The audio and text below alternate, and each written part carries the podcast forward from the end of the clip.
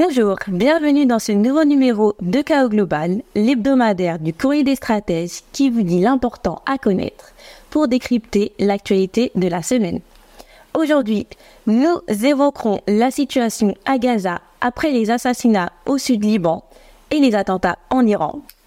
Edouard nous parlera du retour de Donald Trump. Enfin, remaniement gouvernemental ou pas? Eric nous en dira plus dans quelques instants. Nous conclurons par la montée des tensions dans le secteur agricole en Europe, que ce soit en France ou en Allemagne notamment. Je suis Alexia Colombo.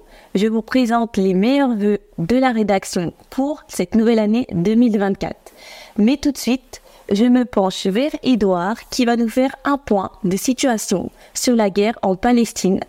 Edouard, la trêve des confiseurs a été agitée au Proche-Orient.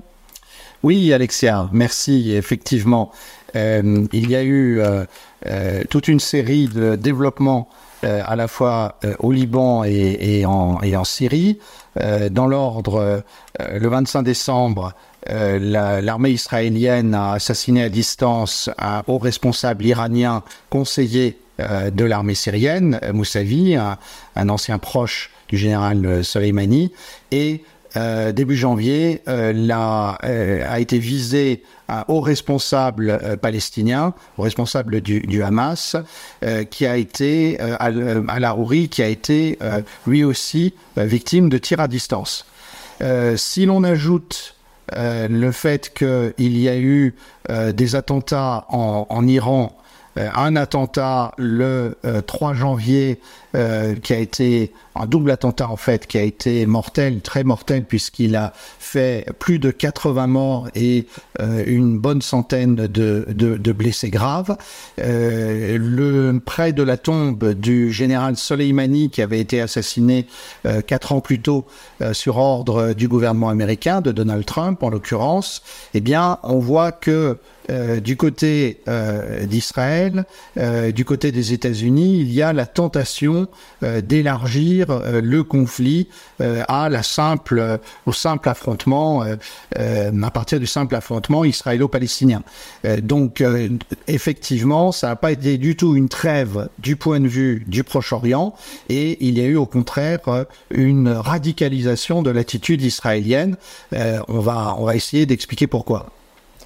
D'accord. Du coup, faut-il craindre une extension ou une régionalisation du conflit?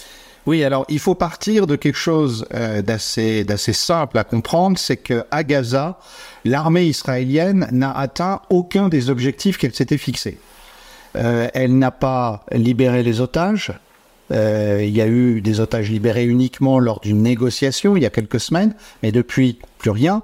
Il y a eu même un certain nombre d'otages, certains disent plusieurs dizaines, euh, qui ont été tués dans les bombardements euh, de l'armée israélienne. Il y a eu, euh, d'autre part, il y avait un autre objectif qui était d'éradiquer le, les dirigeants du Hamas, soit de les tuer, soit de les faire prisonniers. il n'y a rien eu de tel. On dit qu'il y a un des dirigeants du Hamas qui aurait été grièvement blessé, mais on n'en sait pas beaucoup plus. et d'autre part, le, le, le dernier objectif, euh, qui était celui des Israéliens, qui était de favoriser l'expulsion des Palestiniens euh, de Gaza vers le, vers le Sinaï. Ça aussi, euh, ça ne marche pas pour une raison assez simple, c'est que l'Égypte a renforcé la frontière et qu'il y a une réprobation internationale devant, devant une, telle, une telle opération.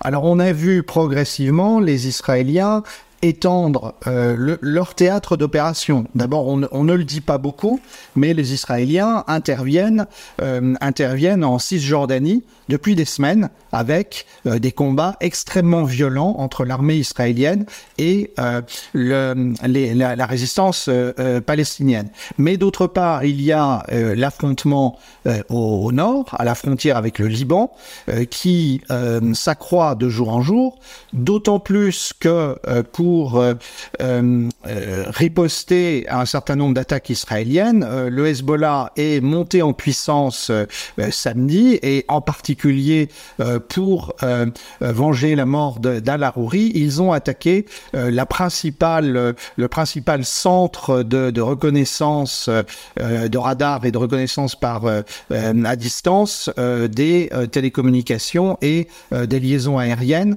qui se trouvent au nord, d'Israël. Et apparemment, ils ont commis des dégâts puisque le Hezbollah a tiré une soixantaine de missiles sur l'objectif.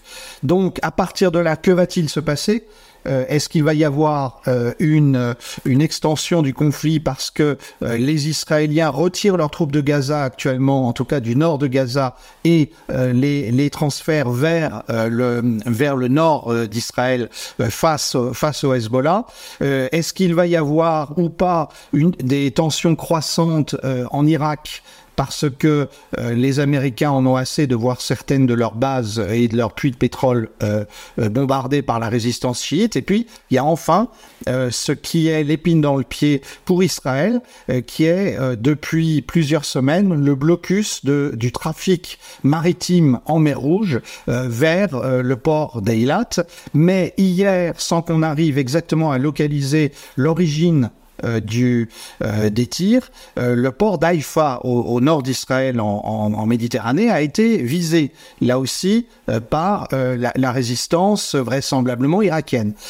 donc, on voit bien qu'on est dans un entre-deux. Le conflit peut être généralisé à, la région.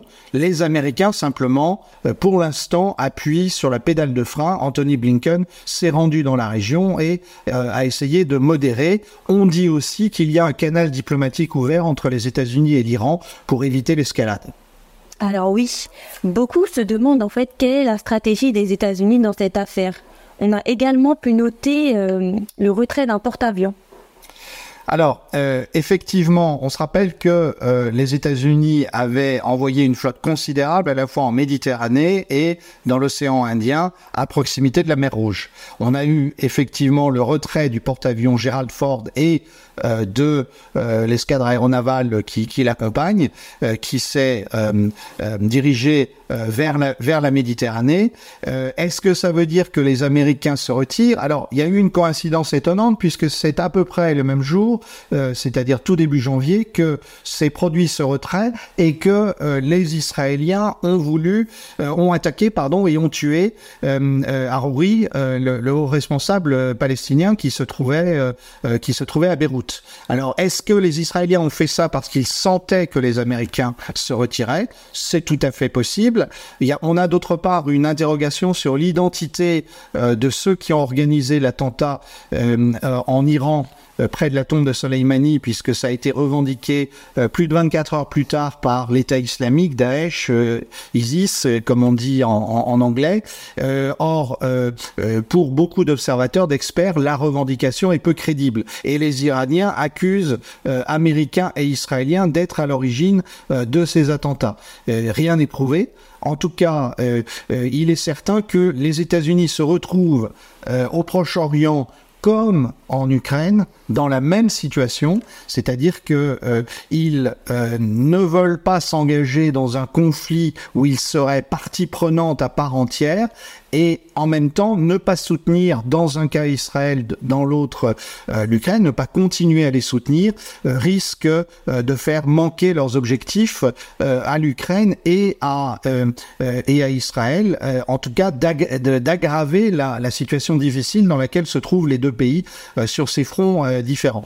Euh, donc euh, effectivement, beaucoup dépendra de l'attitude américaine, mais la politique intérieure américaine incite le gouvernement de Joe Biden à la prudence puisque il y a à la fin de, de l'année, en novembre, il y aura une élection présidentielle. Alors oui, vu qu'on parle des États-Unis, Edouard, peux-tu nous faire rapidement un point sur le retour de Donald Trump sur le devant de la scène? Ce qui inquiète énormément l'administration Biden, effectivement, actuellement, en politique intérieure, c'est la très bonne santé dans les sondages euh, de Donald Trump, puisque Donald Trump euh, normalement devrait euh, écraser les primaires républicaines.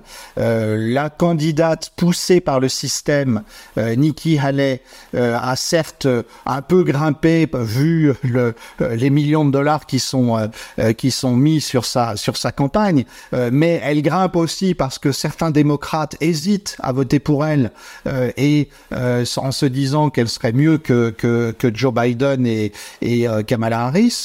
Euh, Trump, lui, euh, devrait gagner la primaire chez les républicains s'il n'est pas empêché de se présenter dans certains États, puisque on a eu effectivement deux États, de mémoire le Maine et le Colorado, qui euh, ont voulu euh, empêcher Donald Trump de se présenter comme candidat aux primaires sous prétexte qu'il aurait soutenu les événements du 6 janvier 2021, lorsqu'on se rappelle, il y avait une foule qui avait voulu entrer dans le dans le Capitole. Et il y a donc une bataille judiciaire qui est engagée, puisque Donald Trump est allé devant devant euh, la euh, Cour suprême des États-Unis en demandant l'annulation de ces décisions qui avaient été prises par les cours suprêmes locales euh, dans les deux États dont je viens de parler. Donc on voit un Trump très fort dans les sondages, mais que ses adversaires, et on appellera ça l'état profond pour aller vite,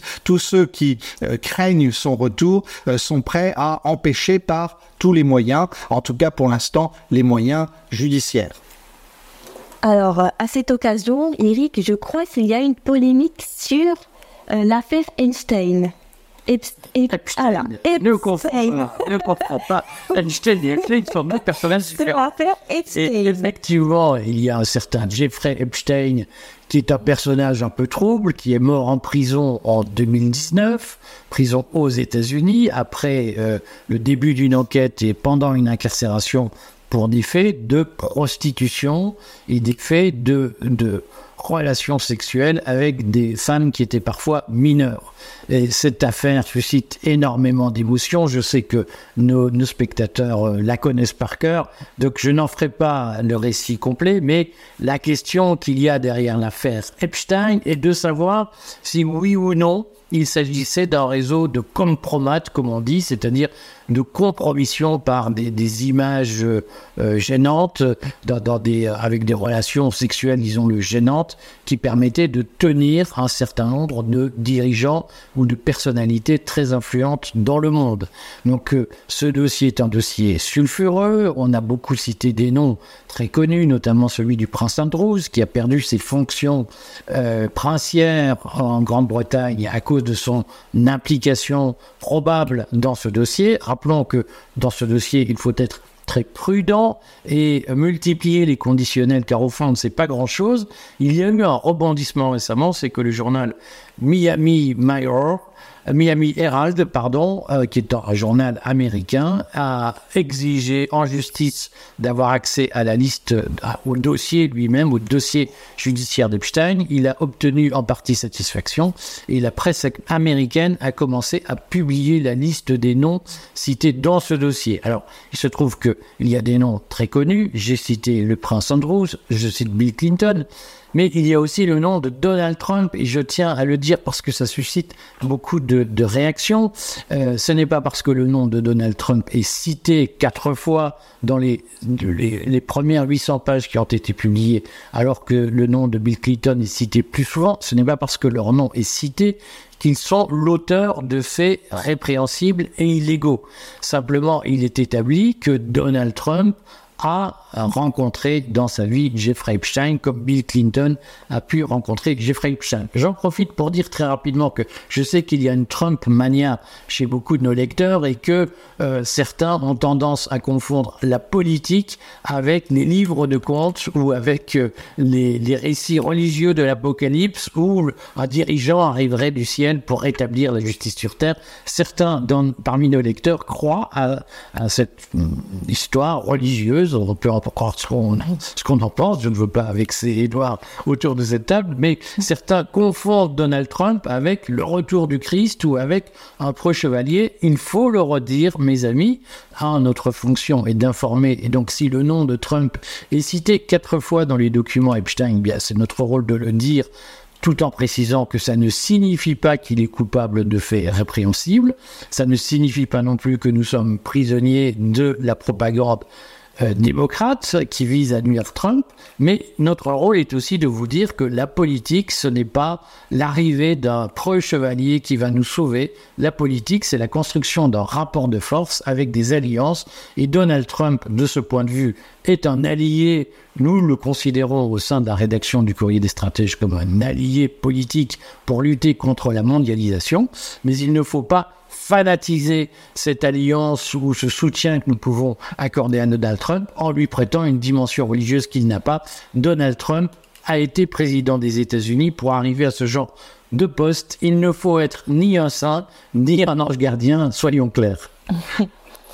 Alors, on a aussi vu une vidéo de Donald Trump qui se moque d'Emmanuel Macron. Alors, cette vidéo, d'ailleurs, a été diffusée par euh, BFM. C'est une, une vidéo relativement amusante où Donald Trump, là encore, explique ses relations avec euh, euh, Emmanuel Macron et notamment les discussions qu'il peut avoir avec Emmanuel Macron autour du protectionnisme et du libre-échange, où Donald Trump explique clairement qu'il dit à Emmanuel Macron, Emmanuel, si tu mets en place des barrières protectionnistes contre les produits américains, il y aura des rétorsions immédiates des États-Unis contre les produits français, les taxes sur le champagne vont doubler, etc.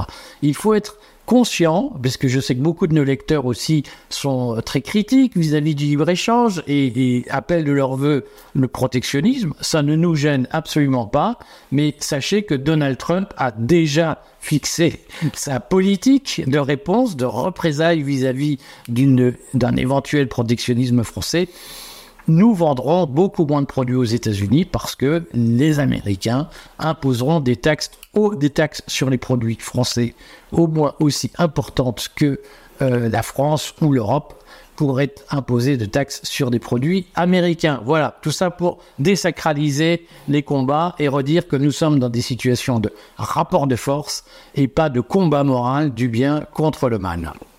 Alors, eh bien, c'est une bonne transition, du coup, pour parler de la France. Depuis une dizaine de jours, on entend parler, du coup, de la question d'un remaniement gouvernemental. Eric, peux-tu nous faire un point sur le sujet? Alors, je vais aller vite parce que je crois que tout le monde soupe de ces questions de remaniement gouvernemental. Nous devons en parler, en partie parce que le journal du dimanche, la semaine dernière, a titré en une que le remaniement gouvernemental interviendrait avant le 8 janvier, avant le week-end qui est passé, qui est derrière nous, euh, et que ce remaniement gouvernemental, comme nous l'avons écrit d'ailleurs dans les colonnes du courrier des stratèges, n'est finalement pas intervenu parce que, on le sait, Emmanuel Macron a une difficulté structurelle à choisir et à opérer des changements de personnes. Ce qu'on sait en l'état, c'est que Elisabeth Borne est sur la sellette. Il est très probable qu'il euh, y ait un changement de tête, mais il n'est pas exclu qu'elle reste faute de mieux d'une certaine façon, et puis compte tenu de la capacité d'Emmanuel Macron à opérer des changements importants.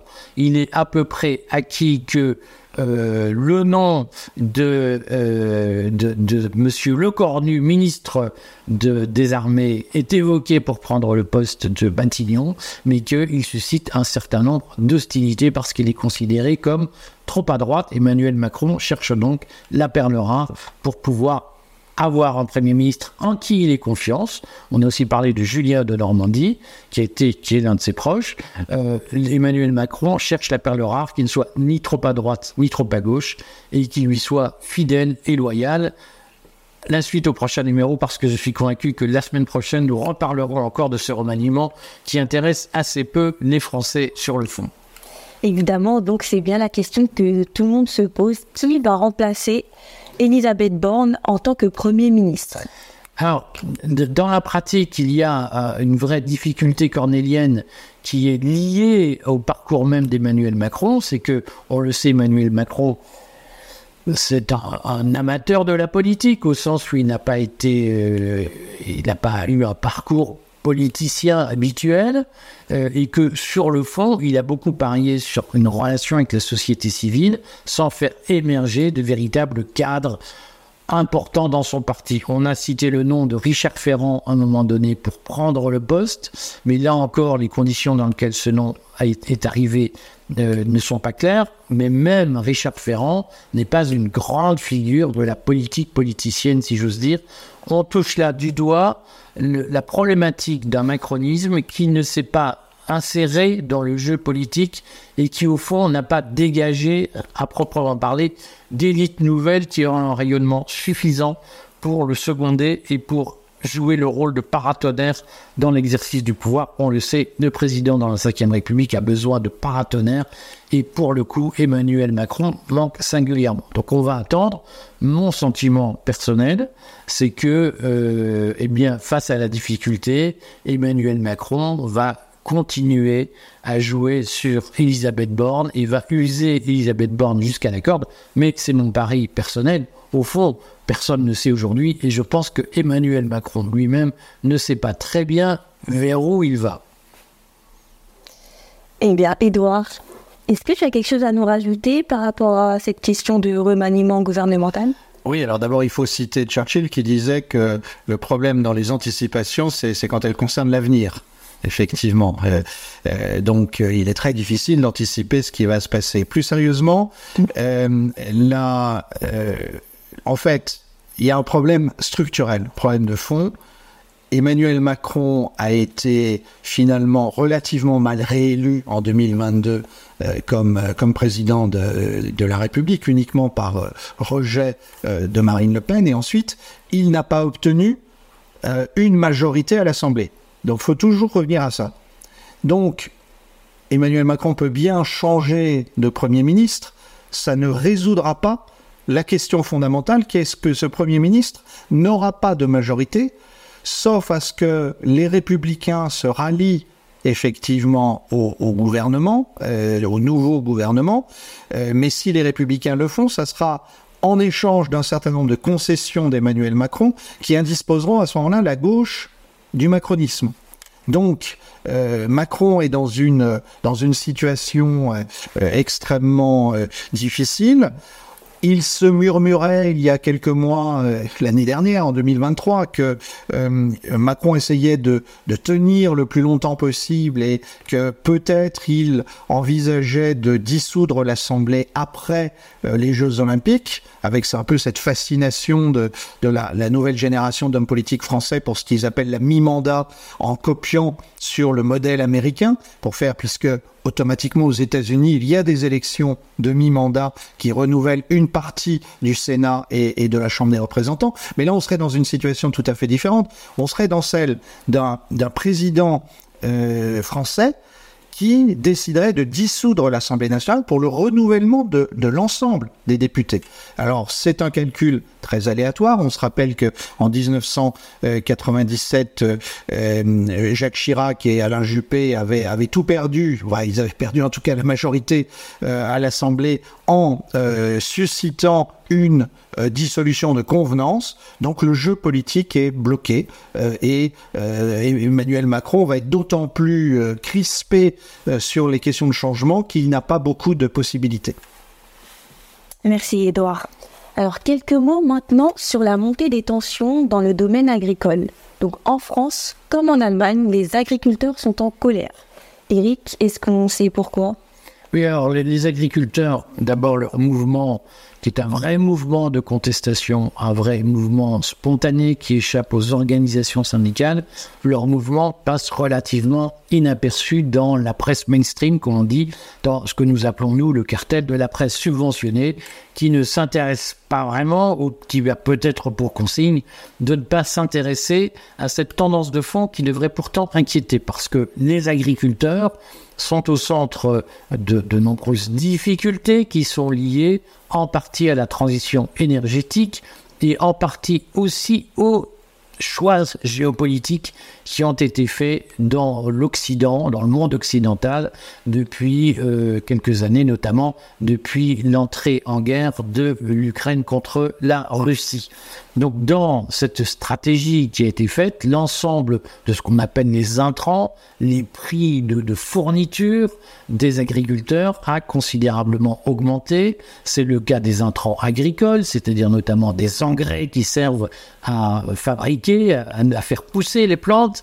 C'est aussi le cas des tracteurs, le cas des machines-outils dont les prix ont flambé et qui aujourd'hui étouffent des agriculteurs. Alors la, principale euh, revendication en France qu'on entend notamment, c'est euh, la difficulté d'avoir accès à des crédits d'un montant de plus en plus élevé pour pouvoir acheter du matériel, soit pour renouveler le matériel existant, soit pour pouvoir s'installer. Vous savez qu'il faut plusieurs centaines de milliers d'euros pour acheter un tracteur, par exemple, et lorsque les prix augmentent et que les taux d'intérêt sur le crédit augmentent également, eh bien, les agriculteurs sont progressivement étouffés.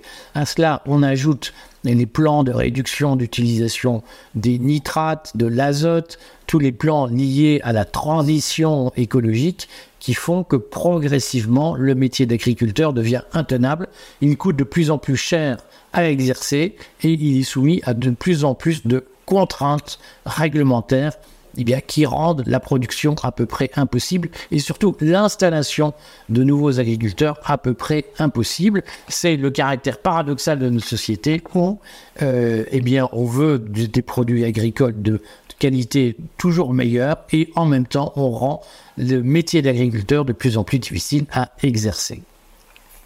Alors concrètement, comment se manifeste leur colère? Alors en France, euh, la, colère se manifeste au fil de l'eau. Depuis plusieurs semaines, il y a une campagne de retournement des pancartes à l'entrée des villes qui vise à exprimer ce malaise sur lequel nous, vivons les pieds, les pieds, les, pieds au-dessus de, la tête, d'une certaine façon, dans un monde à l'envers. et, progressivement, les agriculteurs français sont en train, alors ils ont saccager ou en tout cas euh, brusquer un peu quelques préfectures en France. Ils sont en train de recouvrir les radars, là aussi, pour exprimer leur mécontentement vis-à-vis de l'augmentation des prix du carburant agricole, puisque la loi de finances a supprimé les avantages fiscaux qui étaient accordé au carburant agricole. Donc, on voit bien qu'il y a aujourd'hui une, espèce de montée de la colère qui s'exprime pour l'instant par des actes symboliques, mais qui sont de moins en moins symboliques. Il ne faut pas exclure une explosion en France. Alors, Edouard, le mouvement semble prendre aussi en Allemagne. Oui, ah bah, c'est pas qu'il prend, c'est qu'il a pris déjà. Euh, il est, euh, il est d'ampleur. Aujourd'hui, il y a des blocages euh, sur euh, à peu près euh, toutes les autoroutes d'Allemagne, dans l'ensemble, sur l'ensemble du territoire, par des agriculteurs et leurs tracteurs, avec une complicité des chauffeurs routiers.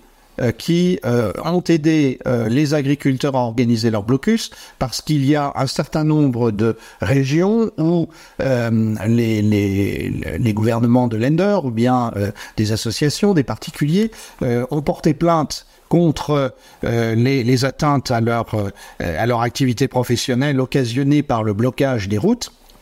Et euh, en fait, on, a une épreuve de force, on a un bras de fer. On a plus généralement euh, en, en, Allemagne euh, un, un, un, bras de fer qui est en train de, de, de, se mettre en place entre, entre la société et le, et le gouvernement. Là aussi, autour de la question pardon, de la souveraineté énergétique et, et de, de la transition énergétique, pardon, et, de la souveraineté alimentaire. Mais la transition énergétique, parce que euh, le gouvernement euh, de Scholz, avec la présence des Verts euh, qui ont des ministères importants, est encore plus idéologue que euh, le gouvernement français sur les questions de transition énergétique. Donc, pour les agriculteurs, il y a ce dont nous avons parlé, la baisse de déduction fiscale sur les sur les carburants agricoles, la réduction d'un certain nombre de subventions, mais plus globalement pour l'ensemble de la société allemande, il y l'augmentation là aussi à cause des choix géopolitiques, euh, c'est-à-dire le choix contre la Russie, euh, il y a l'augmentation de 30% des coûts énergétiques. Alors même si euh, le gouvernement allemand a mis en place une sorte de bouclier énergétique pendant tout un temps, il n'empêche que tout cela se fait sentir en termes d'inflation et que les Allemands en ont assez de la vie chère. On annonce à partir de mercredi un mouvement euh, de euh, grève important des chauffeurs de locomotives pour les chemins de fer allemands, ce qui bloquerait encore plus le système de transport. Or, l'Allemagne, il faut le rappeler, euh, qui est euh, la locomotive, c'est le cas de dire, euh, économique de l'Europe, a un réseau ferroviaire et routier extrêmement dense et qui est absolument vital pour la, le bon fonctionnement économique du pays. Donc ça va avoir des répercussions pour l'ensemble de, de l'Europe, bien évidemment. Alors merci Edouard. Voilà, cette première édition du journal Chaos Global est terminée. Vous pouvez nous suivre bien entendu sur Telegram à l'adresse qui s'affiche à l'écran. Et bien évidemment, vous pouvez suivre le courrier des stratèges